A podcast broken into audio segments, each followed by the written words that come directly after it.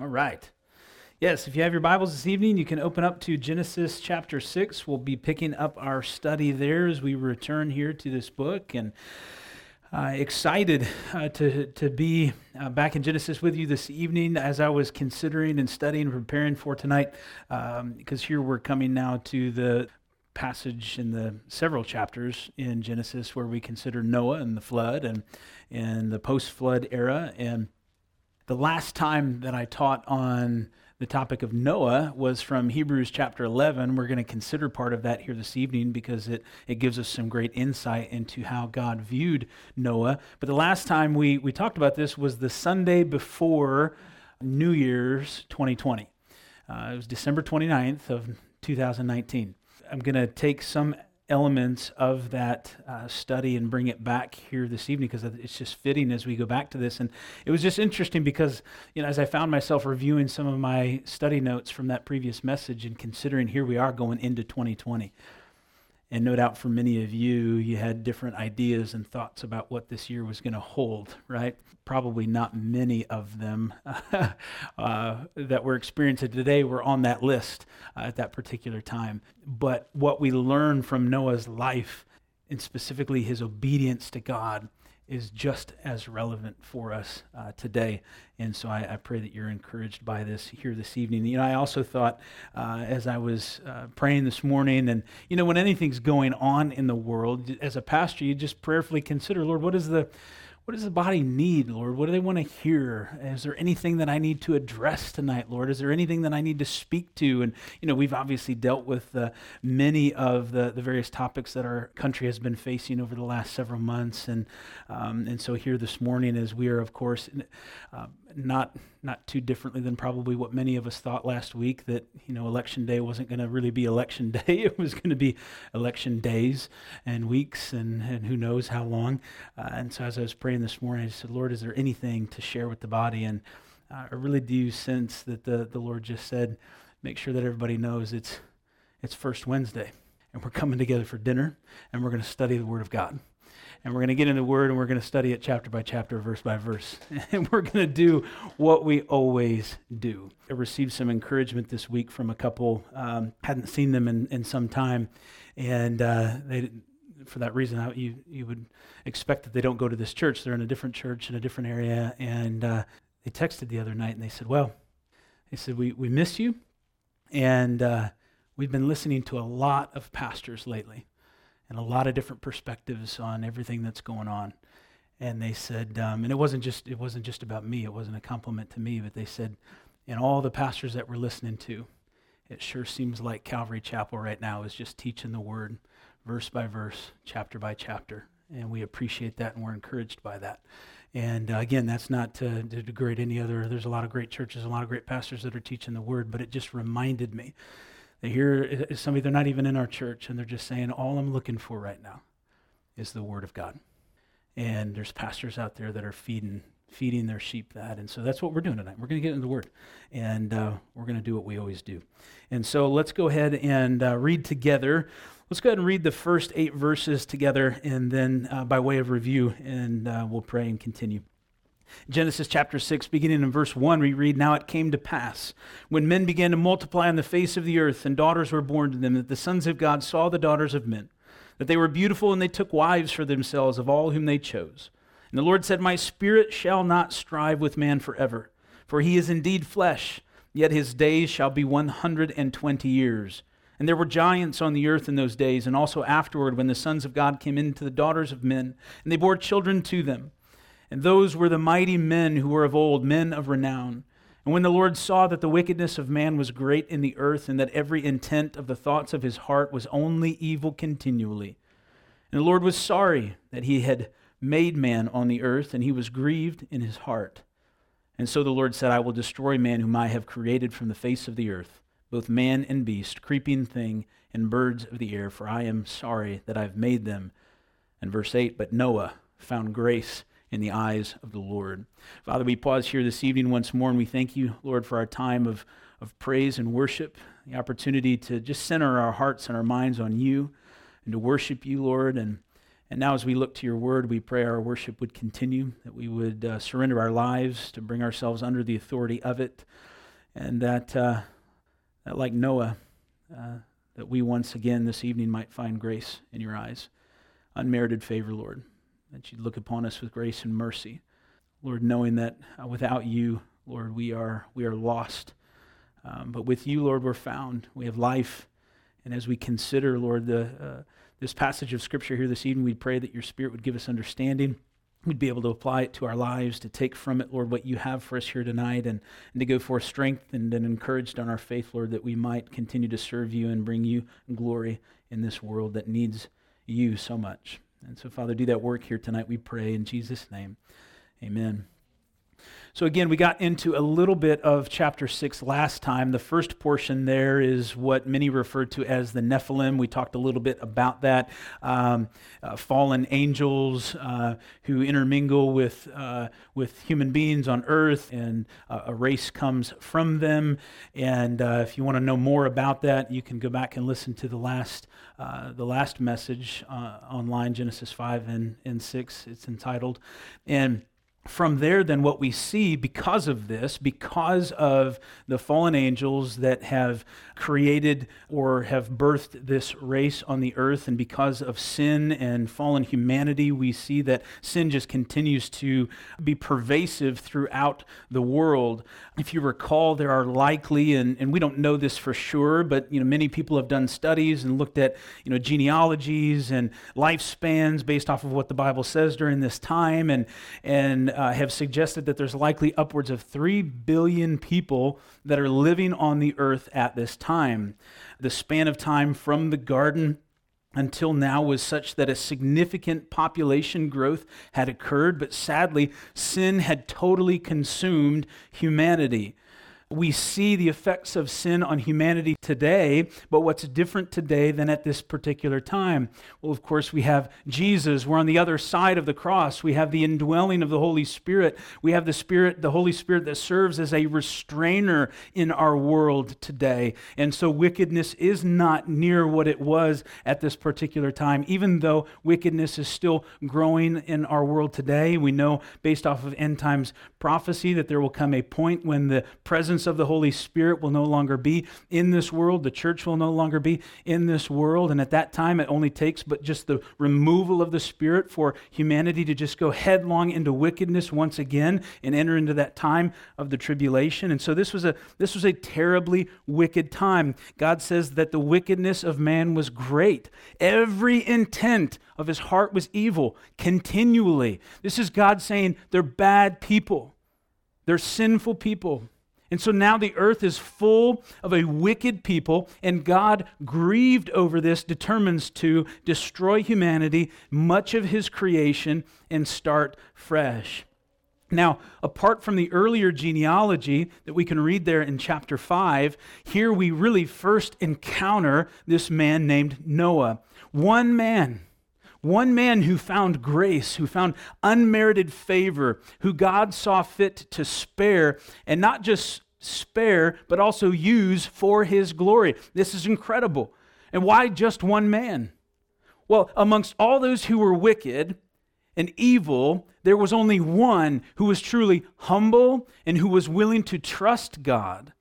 And as scripture says, who was willing to walk with him. We read in verse 9 and 10 this is the genealogy of Noah. Noah was a just man, perfect in his generations, and Noah walked with God. And Noah begot three sons Shem, Ham, and Japheth. Recall what it means to walk with God. We considered this the week before last in our study of Genesis 5.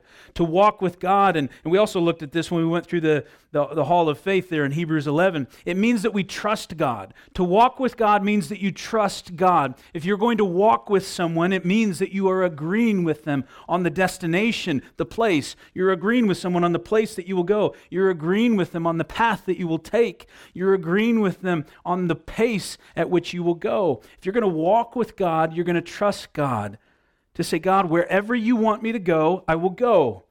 However you want me to get there, I will go that way. Wherever and however long it takes, Lord, I will follow. Your way is better. Now we can say that pretty easily and we can we can hear that in a study and it thinks, "Oh, that, that's great, right? It's maybe something you write down in your notes. To walk with God means to trust him with the, the place, the path and the pace." And we can get that here, but it's another thing for it to move 18 inches from your mind to your heart and for you to truly be obedient in that, right? Because if you're anything like me, you can think about the different things that God has called you to and probably in all three of those things, you'd say, Well, I don't know that I really wanted to go to that place, Lord. I don't know that I really wanted to take that path, Lord. I don't know that I really wanted to go at that speed, Lord. That was maybe a little too fast for me or a little too slow for me. But this is what it means to trust God and to walk with God. And Noah is one of these people, and we see this in his life that Noah is one who's willing to say, Your way is better, God, and I'll do it. And this is hard enough for us to do, as I've mentioned, oftentimes even in our culture today. But what about Noah and in his time? What is it that God was asking of him, and how easy was it for him to fulfill this, to be obedient to what God was asking? What was it that Noah was asked to do? Well, we read in verses 11 and following the earth also was corrupt before God, and the earth was filled with violence. And so God looked upon the earth and indeed, it was corrupt, for all flesh had corrupted their way on the earth. We see again here the, the wickedness of those on the earth. God's making this clear.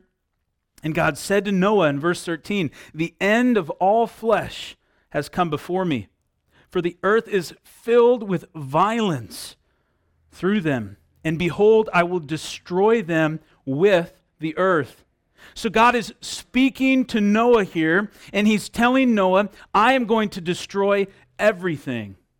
All flesh, as well as the earth, everything on the earth. And he's telling Noah, but I've got a job for you. Noah must be thinking, okay, well, what is the job? What is it, God, that you want me to do? And here God gives him his task in verse 14 and following. He says, Make yourself an ark of gopher wood. That's where God begins. No doubt Noah had to have said something like, Wait, what? Right? What, what exactly, God, do you want me to do? First of all, what's an ark? And what's gopher wood? Now, maybe Noah, we trust that Noah is probably a bit more familiar with gopher wood. If you do a study of gopher wood, you'll find that a lot of people have really struggled to really track down gopher wood and what exactly it is. And there's a lot of ideas as to a tree that it's similar to today. But here, make yourself an ark of gopher wood.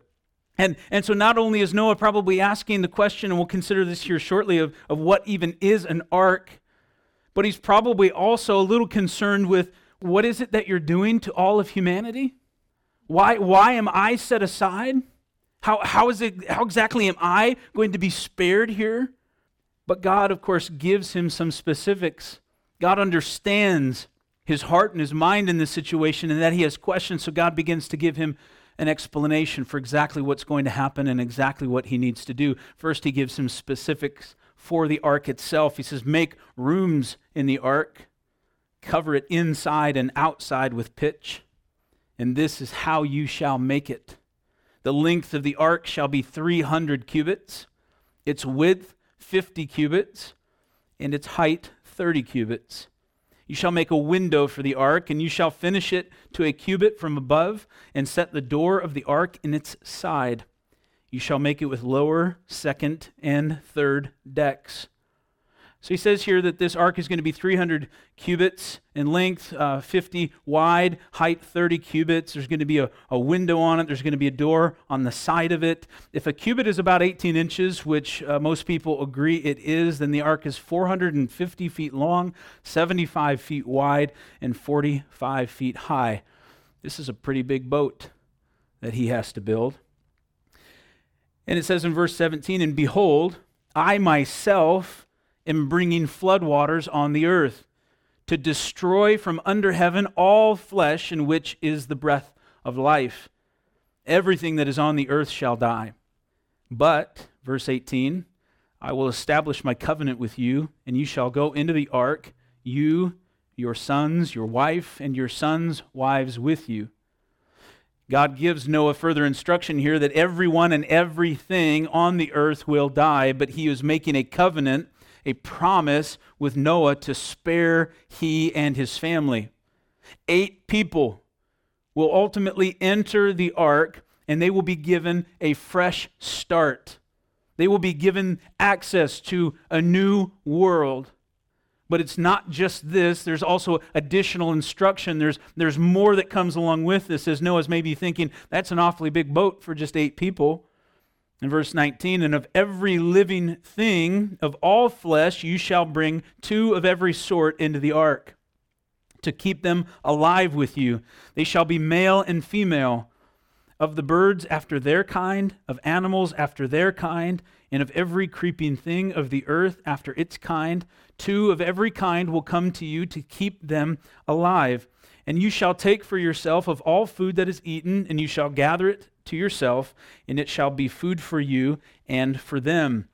Now, this at this point has to be incredibly heavy for Noah as he's taking all of this in, as he's trying to figure out what exactly it is that God is asking him to do. First of all, he understands here, as God has told him, that creation is going to be destroyed.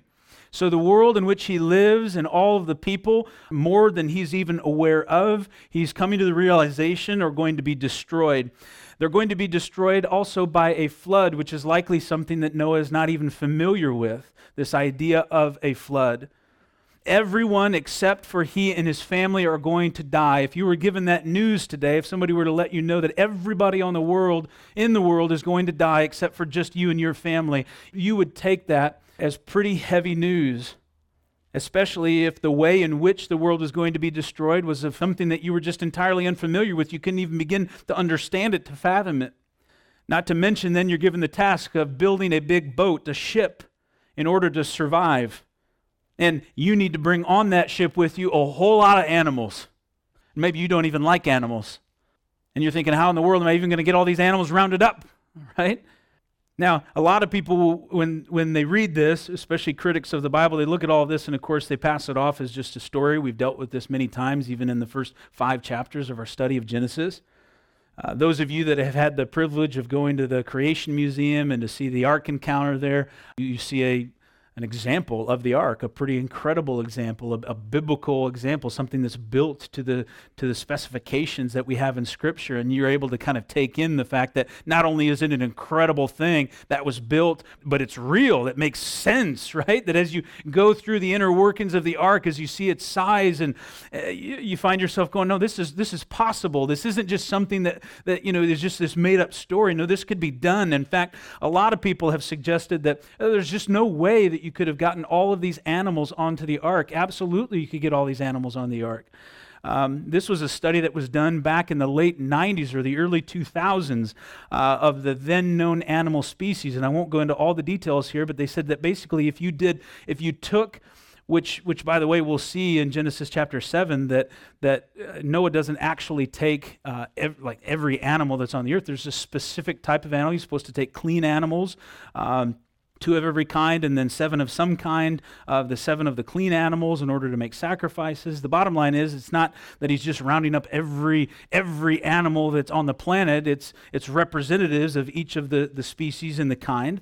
But even if you took every single uh, species, if you took every category of animal, and again, this was a study in the early 2000s, and you were getting them onto this boat, there would actually be plenty of room. The way that the ark was built and the size of the ark, it would actually accommodate 520 shipping containers.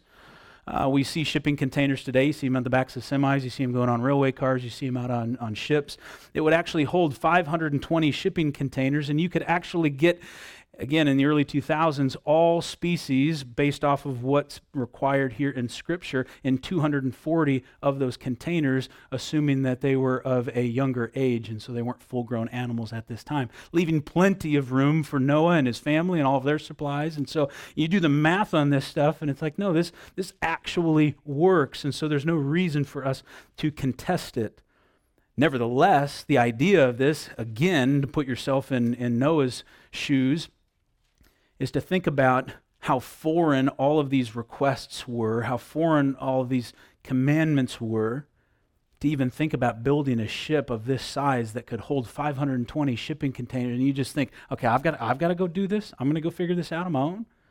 This is a pretty tall order. But look what it tells us in verse 22. Thus Noah did, according to all that God commanded him, so he did. So simple, right? Noah just did it. He just did it. Fact is, that is what Scripture tells us. Noah was obedient. He did what God told him to do. Is that the way it works in our own lives? That when God calls us to something, when He tells us to do something, we do it. Let's consider Noah's obedience here for a moment. I've alluded to the fact that a lot of this would have been very difficult for Noah to really wrap his mind around. Why? Noah was a farmer. Noah was a farmer. There's a reason why it's called a farmer's tan. Because you spend most of your time out in the field, not sunbathing on a boat, right? He'd spent his life inland. He had likely never seen a boat, let alone a ship. He had never been witness to the kind of flooding that was about to come upon them. In fact, many believe that at this particular time, based off what Scripture tells us, that it never rained prior to the flood. That at the time of the flood is the first time that God opened up the heavens and allowed rain to fall to the earth from above. Water, till that point, just came up from the ground and cared for the earth in that way. And so, this idea of a flood, this idea of, of rain, was entirely foreign to Noah. For the case of Noah, the thing he was being asked to build was an entirely foreign concept. The disaster that would come upon the earth was a foreign concept. The work that he was being asked to do would require that he shift his focus from most of his normal daily tasks and life. And it's not as if this work would be accomplished over the course of a week or a month or a year, and then he could just sort of safely sail off and, and leave all the cynics and the naysayers behind. No, what many people fail to realize is that it would take Noah a long time to build the ark. In Genesis 6 3, in verse 3 there, we essentially get the, the point when the countdown begins is God says, My spirit will not strive with man forever. His days will be 120 years. That's the point when God says, In 120 years, this is going to happen. And so from that time, then, God speaks to Noah and different things happen in Noah's life. We don't think it took the full 120 years for Noah to accomplish his work, but based off of what a lot of scholars say, it likely took Noah 75 years to complete this work. 75 years. Ashley and I have been in our house four years. I just got hooks up in the bathroom the other day. There's a lot of projects that we've been doing, you know. And I told her, I said, we, we put up two toilet paper dispensers and some hooks for towels. I'm like, man, this is amazing. the bathroom seems so organized and clean. What took us so long? Right? This guy's got to build a ship and get basically creation onto the ship before the flood comes. I'd be swimming, right? And he works at this for, for 75 years, maybe more than that. I mean, he's committing. Now, granted, if he's 950 years old, you're thinking, well, okay, put, do the percentages. Let's cut us a break here, right? I don't care how you slice it. That's a long time to work at this. Try to imagine that. God calls you to something that really doesn't make sense. People think you're crazy for believing it the thing that you're planning for doesn't really seem to materialize, at least in the time that you're expecting it to. That is, what God says is going to come to pass doesn't come to pass for upwards of 120 years. But you in obedience continue on. Why? Because you have faith. Because you're walking with God. Because you're saying, God, I trust you with the ultimate destination, the place. I trust you, Lord, with the path to get there. I trust you with the pace that we're going to go. Lord, this is your plan. I'm coming. You have invited me, Lord, to join with you in your work. It's not mine. That's crazy faith, okay? We hear things about crazy faith. That's crazy faith. And there's a lot to be learned from Noah's faith as it pertains to our own. Noah is mentioned, as I alluded to earlier, elsewhere in Scripture in Hebrews chapter 11, verse 7. We read about Noah there in what is known as the Hall of Faith. What does Scripture say of Noah? It says there in Hebrews 11, verse 7 by faith, Noah, being divinely warned of things not yet seen, moved with godly fear, prepared an ark for the saving of his household, by which he condemned the world and became heir of the righteousness which is according to faith. Noah, as it says, was divinely warned of things not yet seen.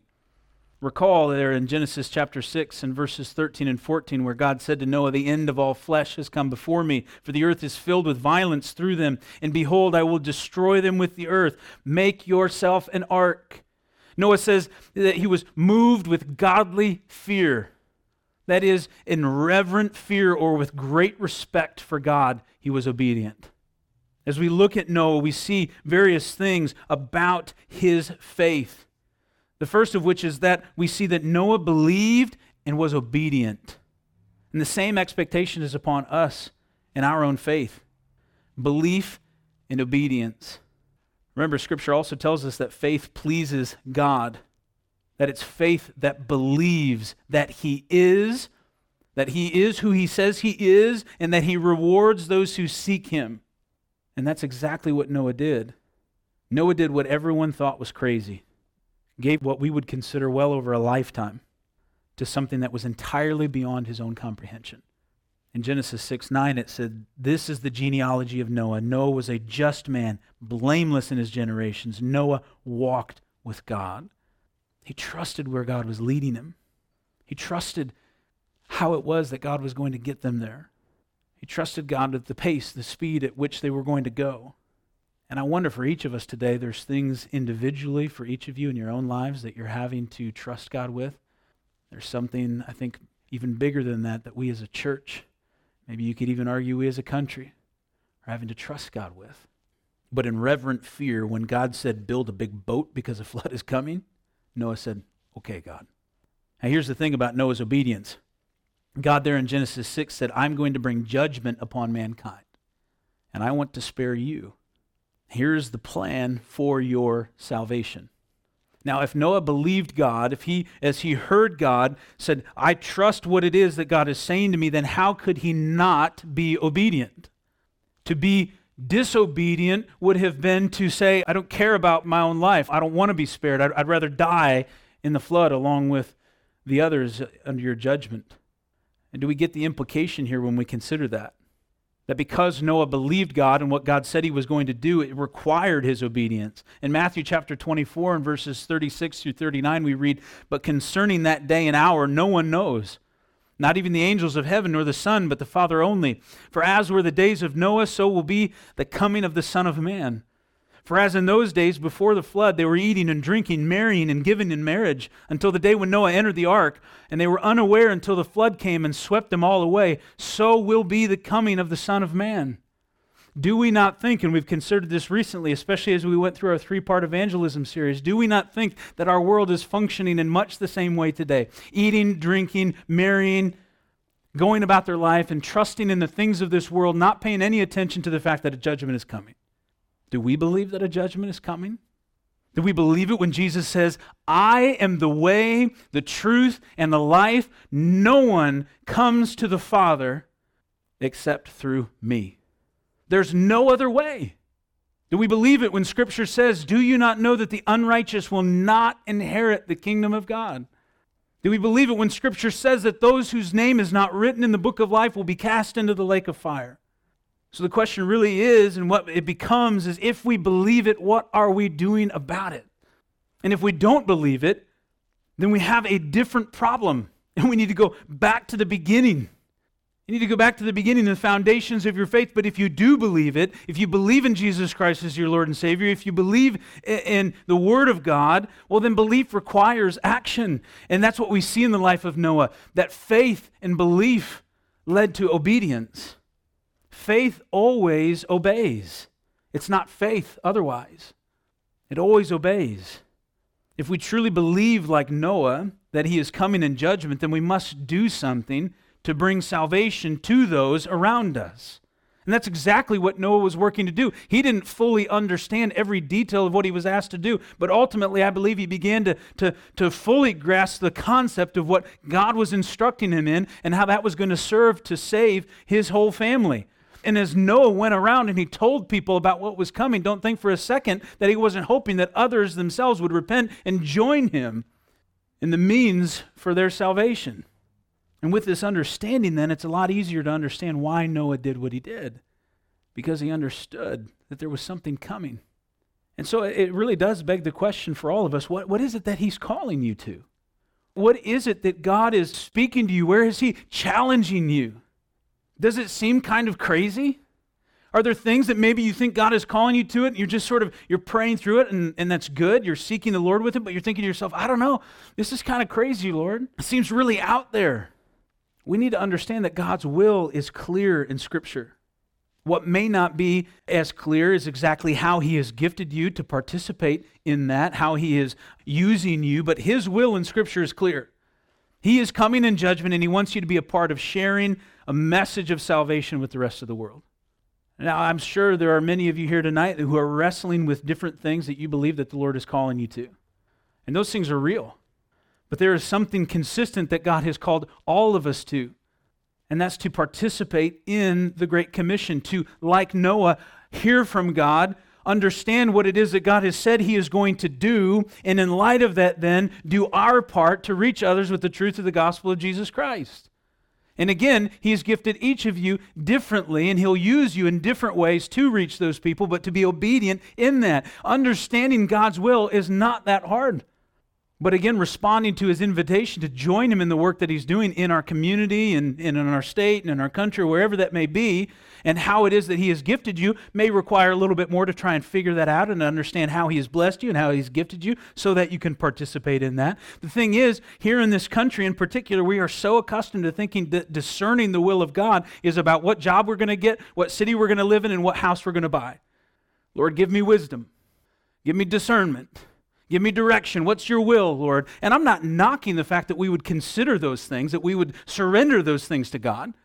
But how American is it for us to go, man, what me discerning the will of God is just about everything that God wants to bless me in my, my life with. Lord, what decision do I make here? This street or that street? This much square footage or that much square footage? Lord, show me. And listen, once again, I'm not minimizing those things. I love it that in every facet of life we can come to God, we can come to a Father who cares and say, Lord, I want to I want to bring you glory in everything that I do. I want to please you in everything that I do. I don't want to do anything, Lord, that's outside of your will. And so, Lord, would you give me direction? Would you give me wisdom? And I absolutely love it when we hear stories and I've experienced in my own life where God blesses us with things where it's like, man, never would have had this house or we never would have had this job. Okay, it's not that those things aren't great and wonderful and that they're blessings. But we become so focused on those things as ultimately God's will in our lives that we miss out on so much of the other stuff of what God wants us to be doing and to participate in. That maybe we would come to a place where we say, Lord, I know you're going to take care of all those things. So whatever it is that you want, Lord, whatever that path is, whatever that pace is, Lord, I, Lord, it's, it's fine. I'll do whatever I have to do so that, Lord, I can glorify you in this. What Noah's example of faith shows us, first and foremost, is that faith obeys. The, the, the crazy stuff, the life changing stuff, that's what we need to be more focused on. I firmly believe that should the Lord tarry in his return, that in the, in the weeks, uh, the months, or the years ahead, whatever it is, that there is going to be more and more and more opportunity for us to do radical things for Christ. But we have to be willing to be obedient. We often pray, right, for for wisdom. How many of you want wisdom? I find myself praying on a regular basis, Lord, give me wisdom. I just want to know exactly what it is you want me to do here. But here's the implication of praying for wisdom, right? That you ask in faith without doubting, meaning that what? That when He gives you the wisdom, you put it into practice, you do it. So when He guides and directs you, you are willing to say, okay, Lord, I'll do what you're asking me to do. What we also see in Noah's example is that when we act in faith, it does condemn the world. Verse 7 says there, by faith, Noah, being divinely, this is in Hebrews 11, being divinely warned of things not yet seen, moved with godly fear, prepared an ark for the saving of his household, by which he condemned the world. What this means here is that faith involves belief, which then leads to obedience, which then leads to witness. Through his faith, he put the whole world in the wrong. And that's what the New English Bible renders it as. Through his faith, he put the whole world in the wrong. Listen, we're not called to be condemning. We're not called here to condemn the world. Now, our approach to evangelism is, is not to condemn. However, this is sometimes what the life and the words of a righteous man or woman accomplishes. Because as we see, Noah walked with God. He lived a life where Scripture says that he was blameless. He did the right thing.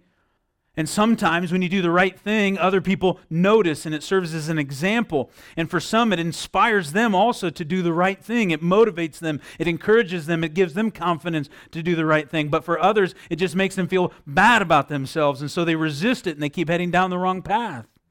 And then they call you judgmental for doing the right thing. And you don't need to apologize in those cases. Peter writes in 2 Peter 2 5, he says that Noah was a herald of righteousness, meaning that he shared often of the judgment that was coming and the need to repent. And like countless others, this message can be offensive, not because of what the righteous proclaims, but because the one becomes condemned. The truth of the gospel can be offensive to many. The apostle Paul in Romans chapter 7 verse 7 says of the law, I would not have known sin except through the law. And so we need to understand that oftentimes the truth exposes things that we did not we did not know and it condemns us and it makes us aware then of the judgment that awaits because we're found guilty before it. Sadly, as we know, oftentimes today people reject Christ. They say Christians are just condemning and they run from it. And that's why it's important that we share the truth of the whole gospel, that we share a balanced gospel with people, that isn't just condemnation, is isn't just judgment, it's the full gospel. It brings the awareness of condemnation, but also the hope of forgiveness and reconciliation through Jesus Christ. And so we must be about sharing that. But we also shouldn't be surprised when we're walking with God, when our walk and the way we live out our lives exposes sin in another person's life. That's a true witness. Romans chapter 1, verses 16 and 17 says, For I am not ashamed of the gospel of Christ, for it is the power of God to salvation for everyone who believes, for the Jew first and also for the Greek. For in it the righteousness of God is revealed from faith to faith, as it is written, The just shall live by faith. And so we see with Noah that faith obeys and faith witnesses. And when we act in faith, then, we're also made righteous. We receive, as it says of Noah, an inheritance. As, he, as it says, he became heir of the righteousness which is according to the faith. In Philippians chapter 3, verse 9 says, And be found in him, not having my own righteousness, which is from the law, but that which is through faith in Christ, the righteousness which is from God by faith. Noah was made righteous because he believed God. He believed God, and he was obedient.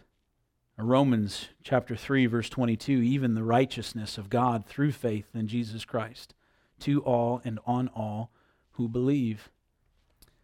Noah was obedient and doing what God told him to do. He was obedient in telling others, and this resulted in salvation. It resulted in new life. It resulted in a new world. And so, as we have seen already, even through the first five chapters, now we see it again here in chapter six, that there is once again an incredible picture here of the salvation that is to come through Noah's obedience. And God is pointing us then to his ultimate means of salvation throughout Scripture. Very practically speaking, what God was asking Noah to do was to build something that was going to be the means of salvation for a people who were in sin, who were about to be judged.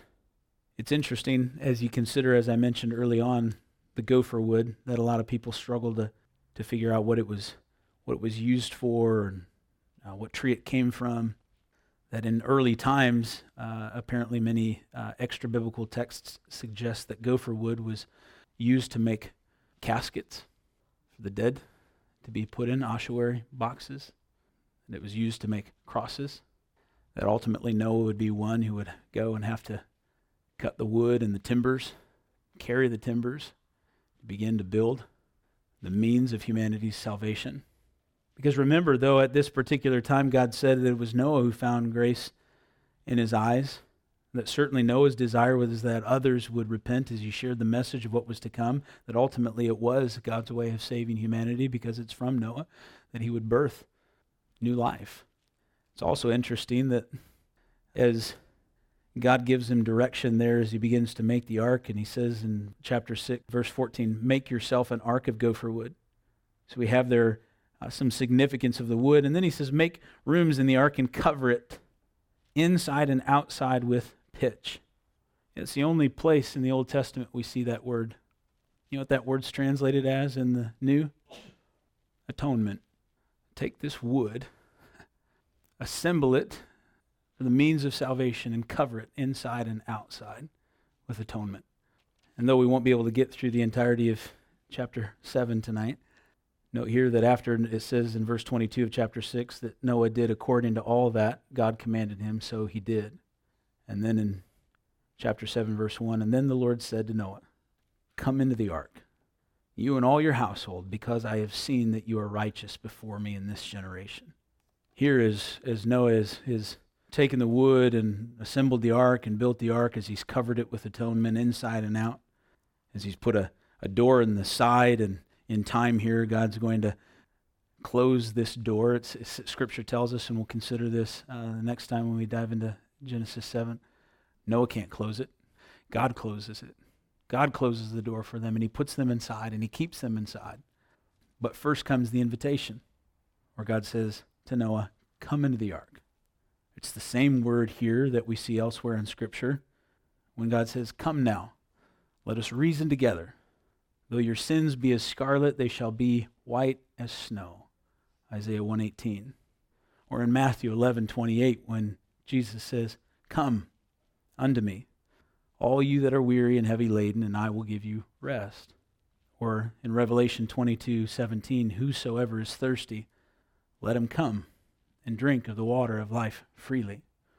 You see, as we've seen since we first started in Genesis, that we're six chapters in, 66 books. Six chapters into the first one, and already multiple times we've seen the invitation to come. We've seen God say, I'll cover you in man's sinfulness. I'll take care of it. I'll redeem you. I'll restore you. I'll cover you. Man first fell into sin and they're there and, and they've made they've attempted to cover themselves as they're hiding there in the bushes. And God's first act as he comes to them and he asks them, What, what is it that you've done? And they confess it to him. And what does he do? He covers them. He covers them. And here now he comes to Noah and he says, You've found grace. And here's what's going to happen, and here's what you're going to do. And in Noah, in his obedience, gives us a picture of the cross. And God says to him, Come. And he invites him into a place of safety and a place of refuge, a place where he'll spare him over and over and over again, all the way through the very end. Revelation chapter 22, the very end. He continues to say, Come. He invites us in. But it's upon us to say that we trust we believe, and to obey. That's where those two things work together. It's only in heaven that I'm going to fully understand God's sovereignty and man's free will. It's the only place where I, I believe that I will fully understand it, that I'll be able to fully reconcile it.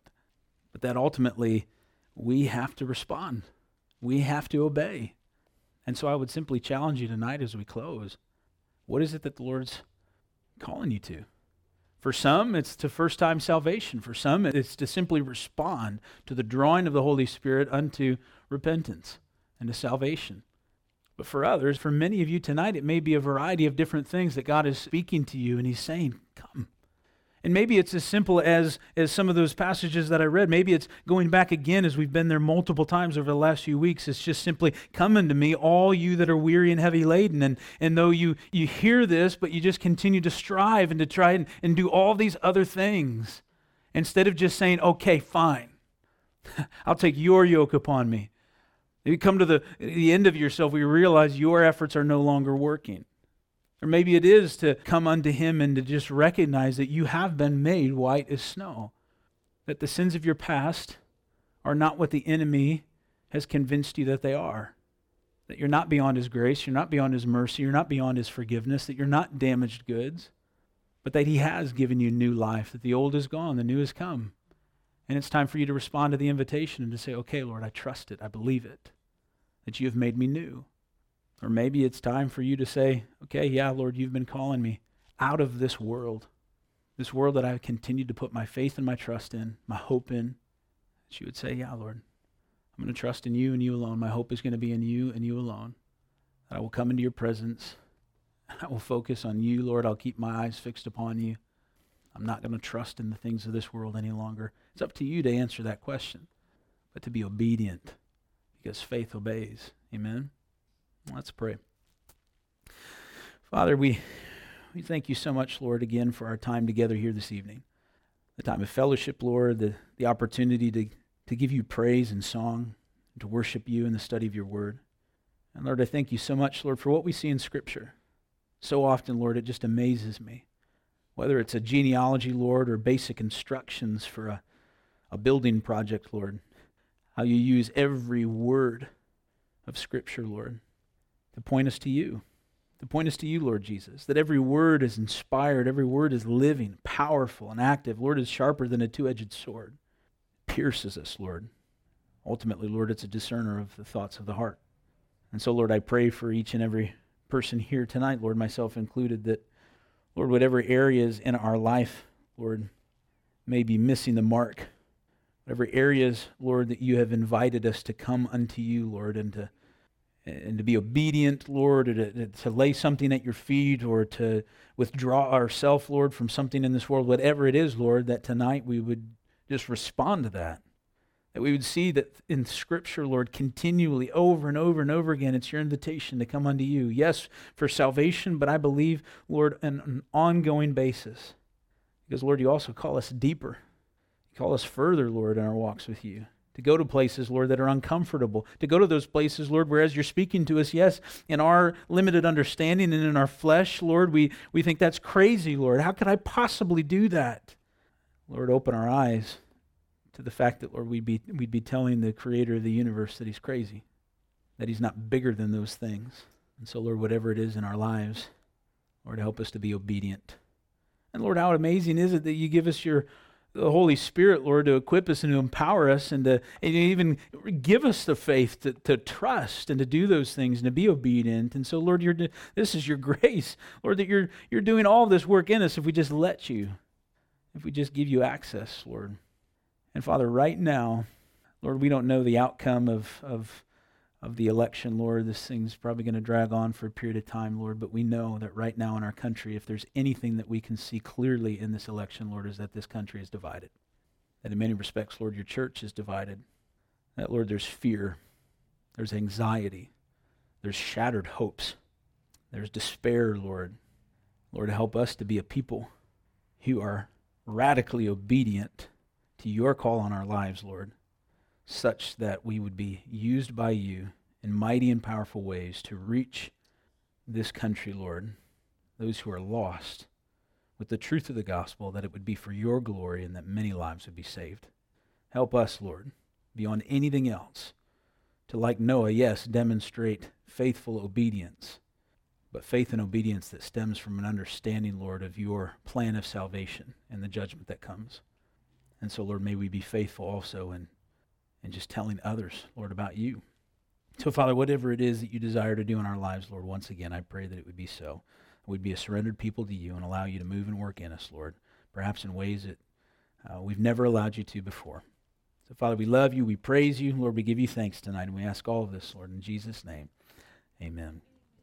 Here at CCNE, there are so many events happening throughout the week, so make sure you're subscribed to the weekly e-bulletin so you can be fully informed of all that we're doing. For more info, or if there are any prayer requests you would like to share with us, be sure to visit us at ccnortheast.org.